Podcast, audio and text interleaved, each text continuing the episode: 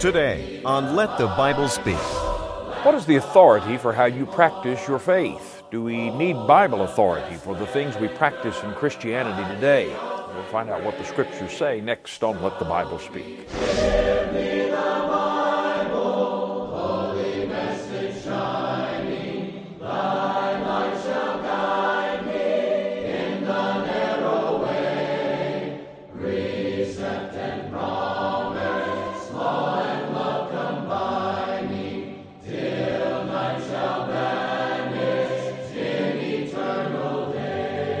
Good morning. Thank you for joining me today for Let the Bible Speak. It's a great privilege to be your speaker today. For our study, we turn to a question that arose during a conversation between Jesus and the chief priests and scribes long ago. They were angry at Jesus because he had gone into the temple and thrown out the money changers.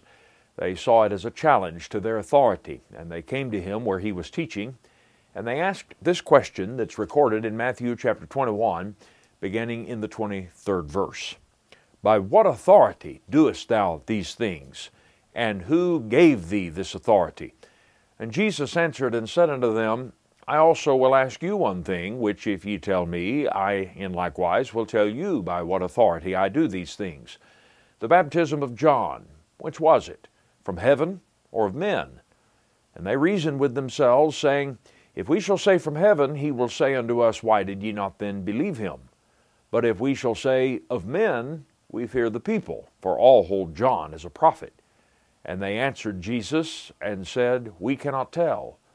And he said unto them, Neither tell I you by what authority I do these things. Well, obviously, both the Lord and his skeptics agreed that it was necessary to operate by God's authority. They did agree on that. They believed that Jesus was making unfounded claims, though, and was blaspheming God. And Jesus knew that they were rebelling against God's authority by rejecting their own scriptures and by substituting their own laws and false interpretations of the Old Testament. But the question asked is of great importance.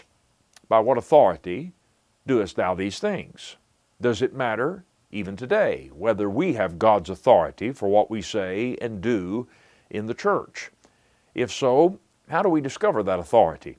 We'll study that in just a moment. The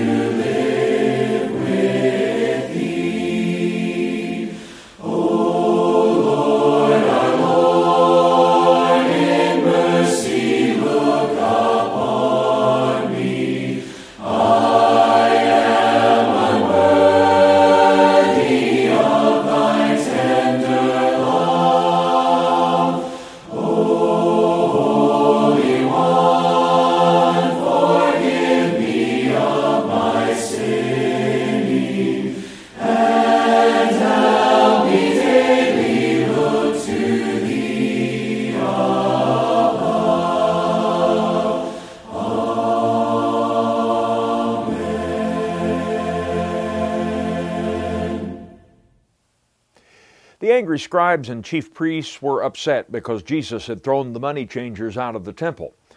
They came asking Jesus where he got the idea that he had the right to do that.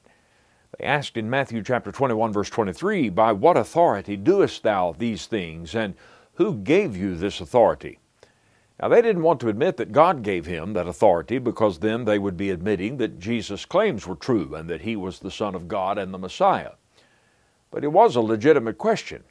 Jesus well understood the importance of all things being done by the authority of God. He didn't deny that. And Jesus promised to answer their question if they would answer one of his. That was one of the Lord's most frequent responses to their veiled attempts to entrap him and their efforts to make him say something they could accuse him with. He said, First, you tell me about John's baptism. Was it from heaven or from men? In other words, was John acting by God's authority or by his own? You see, even Jesus acknowledged that John's baptism needed authority from heaven for it to be valid. But when he asked that question, that put them on the horns of a dilemma.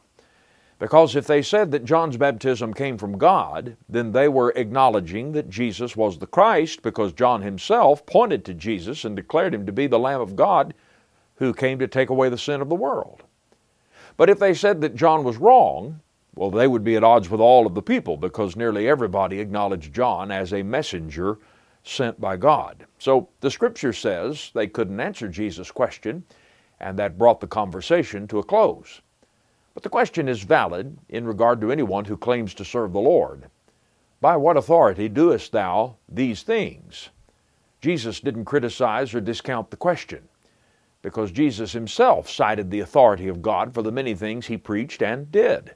For example, in Matthew chapter 7, beginning in verse 28, he says, When Jesus had ended these sayings, the people were astonished at his doctrine, for he taught them as one having authority, and not as the scribes he declared to the disciples in Matthew chapter 28 and verse 18, All power or authority is given unto me in heaven and in earth. Jesus would not have rightly been called the Son of God had he not been speaking and acting by God's authority. But Jesus not only made the claim, he demonstrated that his authority came from God. He healed the sick, he restored sight to the blind, he calmed the angry sea, he raised the dead, he fed the multitudes with a few loaves of bread and a few fish. And it was all so convincing that the ruler Nicodemus said in John chapter 3 and verse 2, Rabbi, we know that thou art a teacher come from God, for no man can do these miracles that thou doest except God be with him. But you see, it was not only necessary for Jesus to speak and to live by God's authority, it's necessary for us to do so as well. Peter said, If any man speak, let him speak as the oracles of God, 1 Peter 4 and verse 11. And that means that a man is only to speak as God has already spoken. In other words, to only say the same things God has already said. But there's very little emphasis placed on authority today, particularly in religion. Uh, in fact, in the broader sense, we live in an age where men seem to resent authority, whether it be civil, educational, domestic, or spiritual. The postmodern age has brought a rejection of truth, absolute truth, and the authority inherent within truth. People therefore reject any authority outside of themselves and their own opinions. And this has had a disastrous effect on even religious people, the world at large, but even religious people. For, for many years we've been told it's what's in a person's heart, not their adherence to Bible doctrine that matters, or it's how it makes us feel, not what the Bible says about the subject. That's legalism, we're told. We just need to be sort of guided by our heart and by our emotions and just be pure and sincere in whatever we say or do, and everything will be all right. That's the mantra of our time. Well, true worship has been reduced to whatever draws the largest crowd, produces the most excitement, as opposed to being, as Jesus required in John chapter 4, verse 24, in spirit and in truth. But is God's authority as irrelevant and insignificant as some seem to think it is? Do we really want to live in a world that does not recognize nor respect authority? Think about what if we had a society with no authority and no laws to govern our conduct and our behavior? Can you imagine the chaos that would ensue if there were no set standards of measurement? What if you were to go to the gas pump where gas is advertised for so much per gallon, but it was left up to the owner of the gas station to determine what constitutes a gallon? Or say you wanted to buy lumber to build a house. Most lumber is sold by the foot. What if it was simply left up to the lumber business to determine the length of a foot? International atomic time is determined by a set procedure What if we didn't have that standard to set our clocks to? You might say, well, we could get close given where the sun appears in the sky, but could you imagine in today's technological age what disruption and even chaos such a thing would cause? You see, we recognize the need for authority in the everyday affairs and transactions of society. We recognize the need for a standard or for a rule to compare things by. But what about in our relationship to God? The Old Testament book of Judges shows how God's people went through a very dark period of anarchy and spiritual decay. You read what happened in the book of Judges, and some of it is even bizarre. There's not even seemingly any logic to it. Samuel identified the source of the confusion when he wrote in Judges 17 and verse 6 that in those days there was no king in Israel. In other words, they had rejected the kingship or lordship of God and instead every man was doing that which was right in his own eyes. In other words, every man became his own authority. Well, that's exactly what we see today. We see that morally in the world around us, we see it ethically, and we're seeing it religiously. People shrug and say, it doesn't really matter what you believe, or having a sincere heart is all that really matters in the eyes of God. Just be nice to people, and that's all God cares about.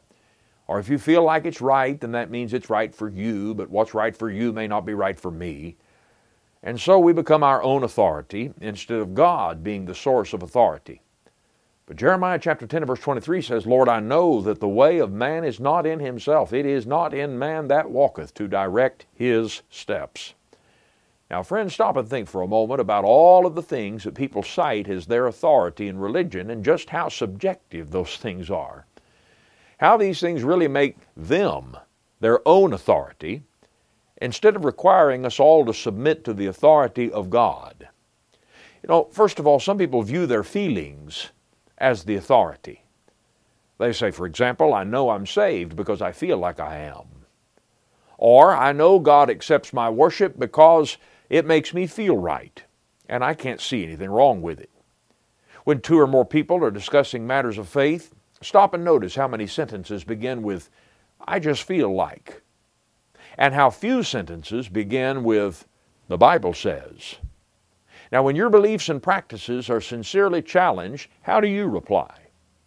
Do you really think something as subjective and changeable and fickle as your feelings are an adequate authority in eternal matters? You know, if you were to buy an acre of land, what if the seller didn't have the property surveyed and didn't give you a legal deed?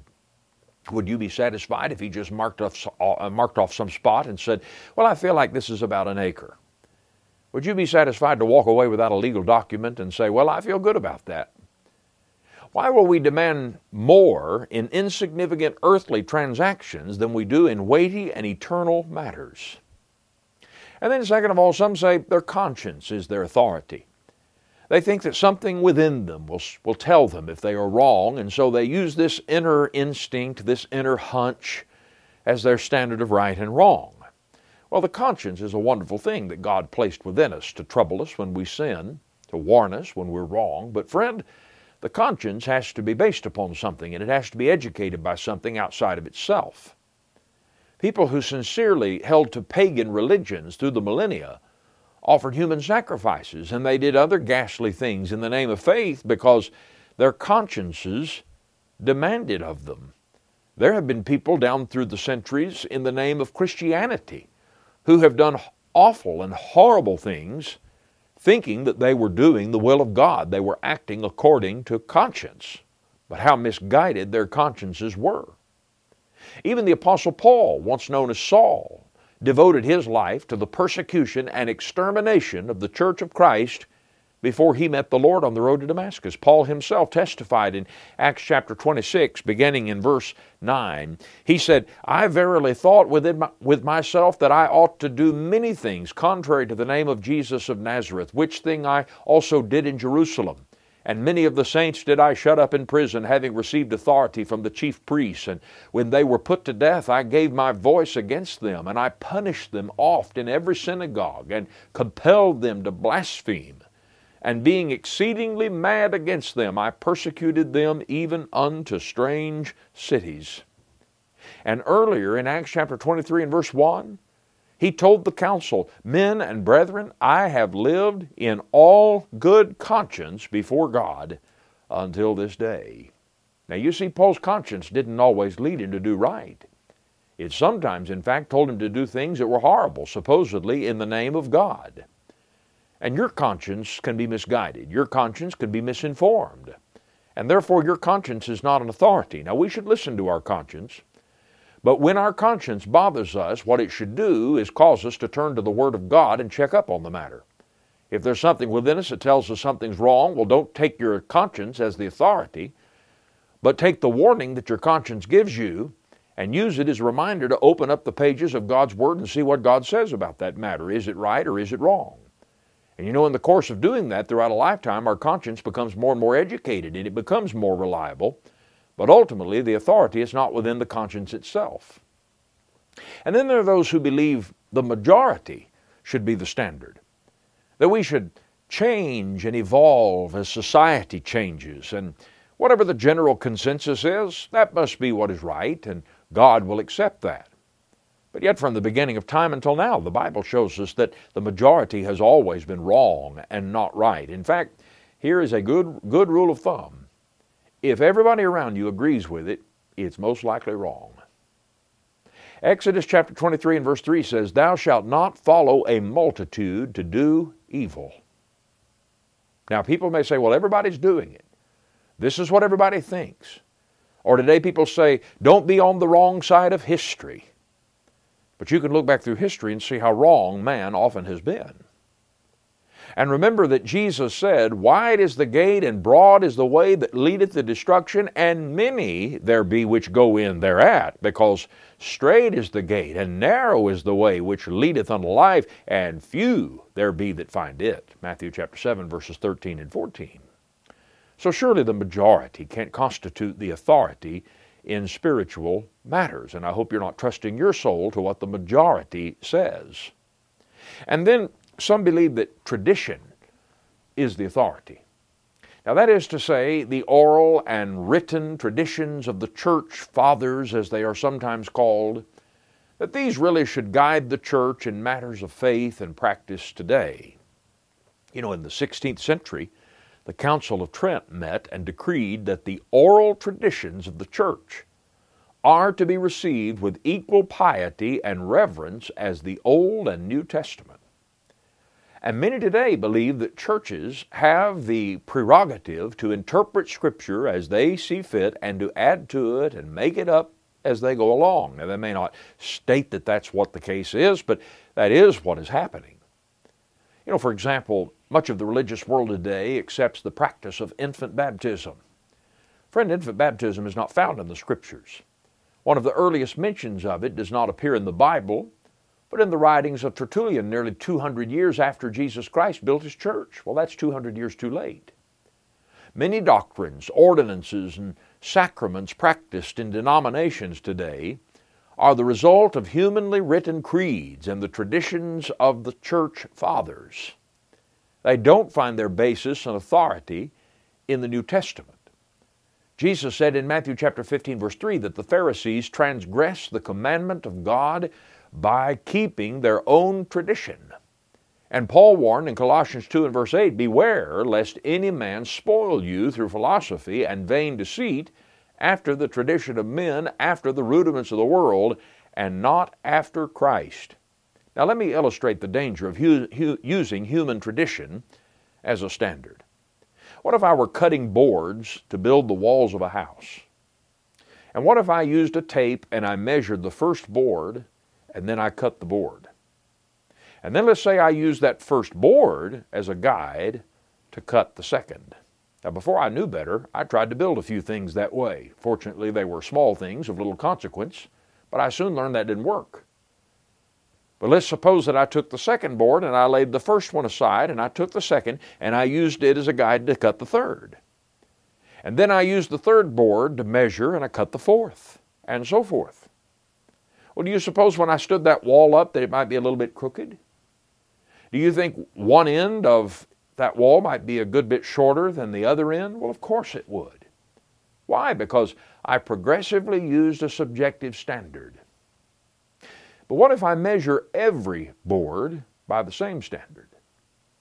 And friend, you see, the Word of God is the standard.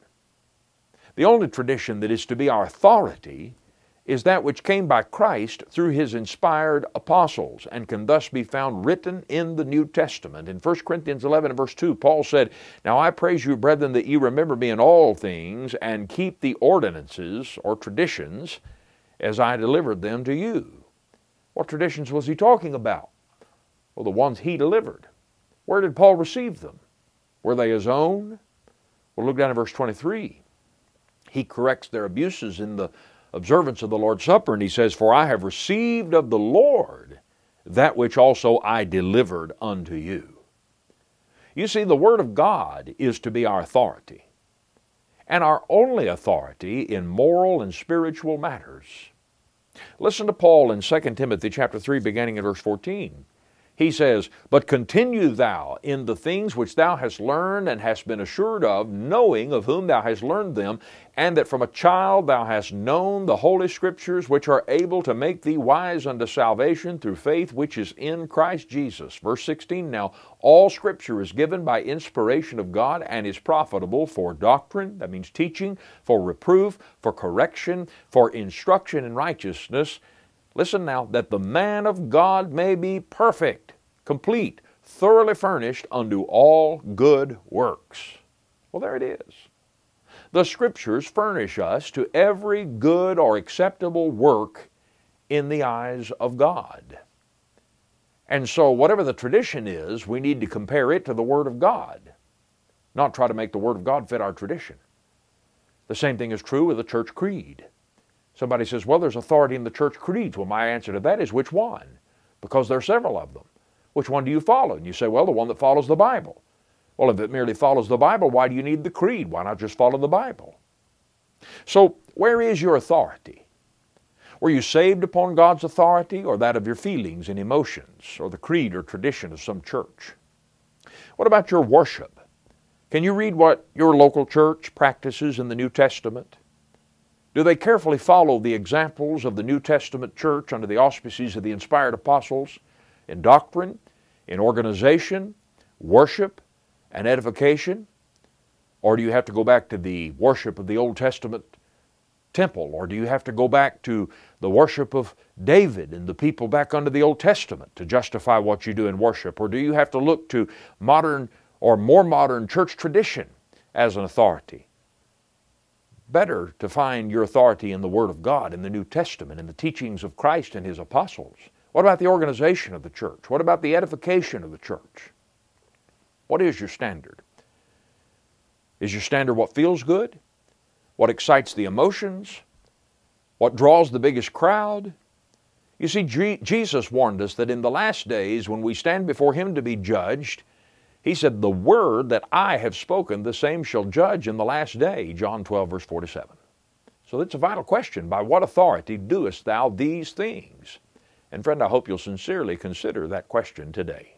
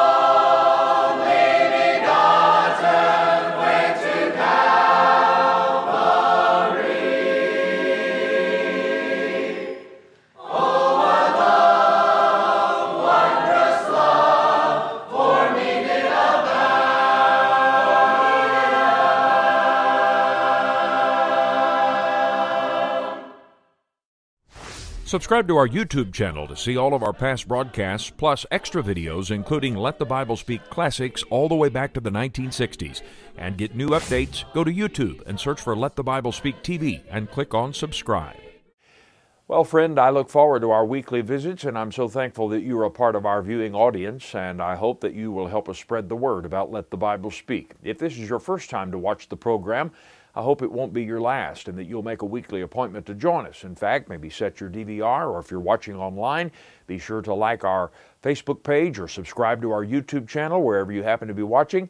You can also subscribe to our podcast. On all of those platforms, just search for Let the Bible Speak TV. Again, Let the Bible Speak TV, and be sure to like or follow those various platforms and share them as well. Encourage others to watch Let the Bible Speak. You would like a free printed copy of our sermon today, we'll be glad to send it to you.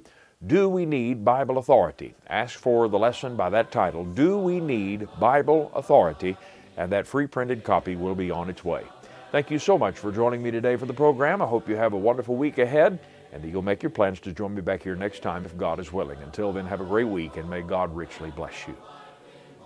Let the Bible Speak is brought to you by the Church of Christ.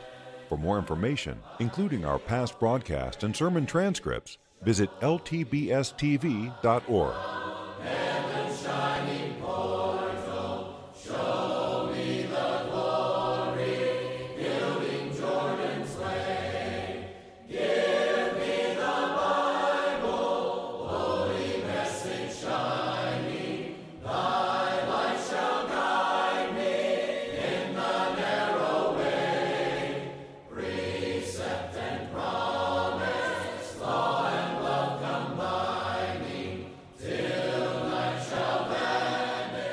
Thanks for being with us today.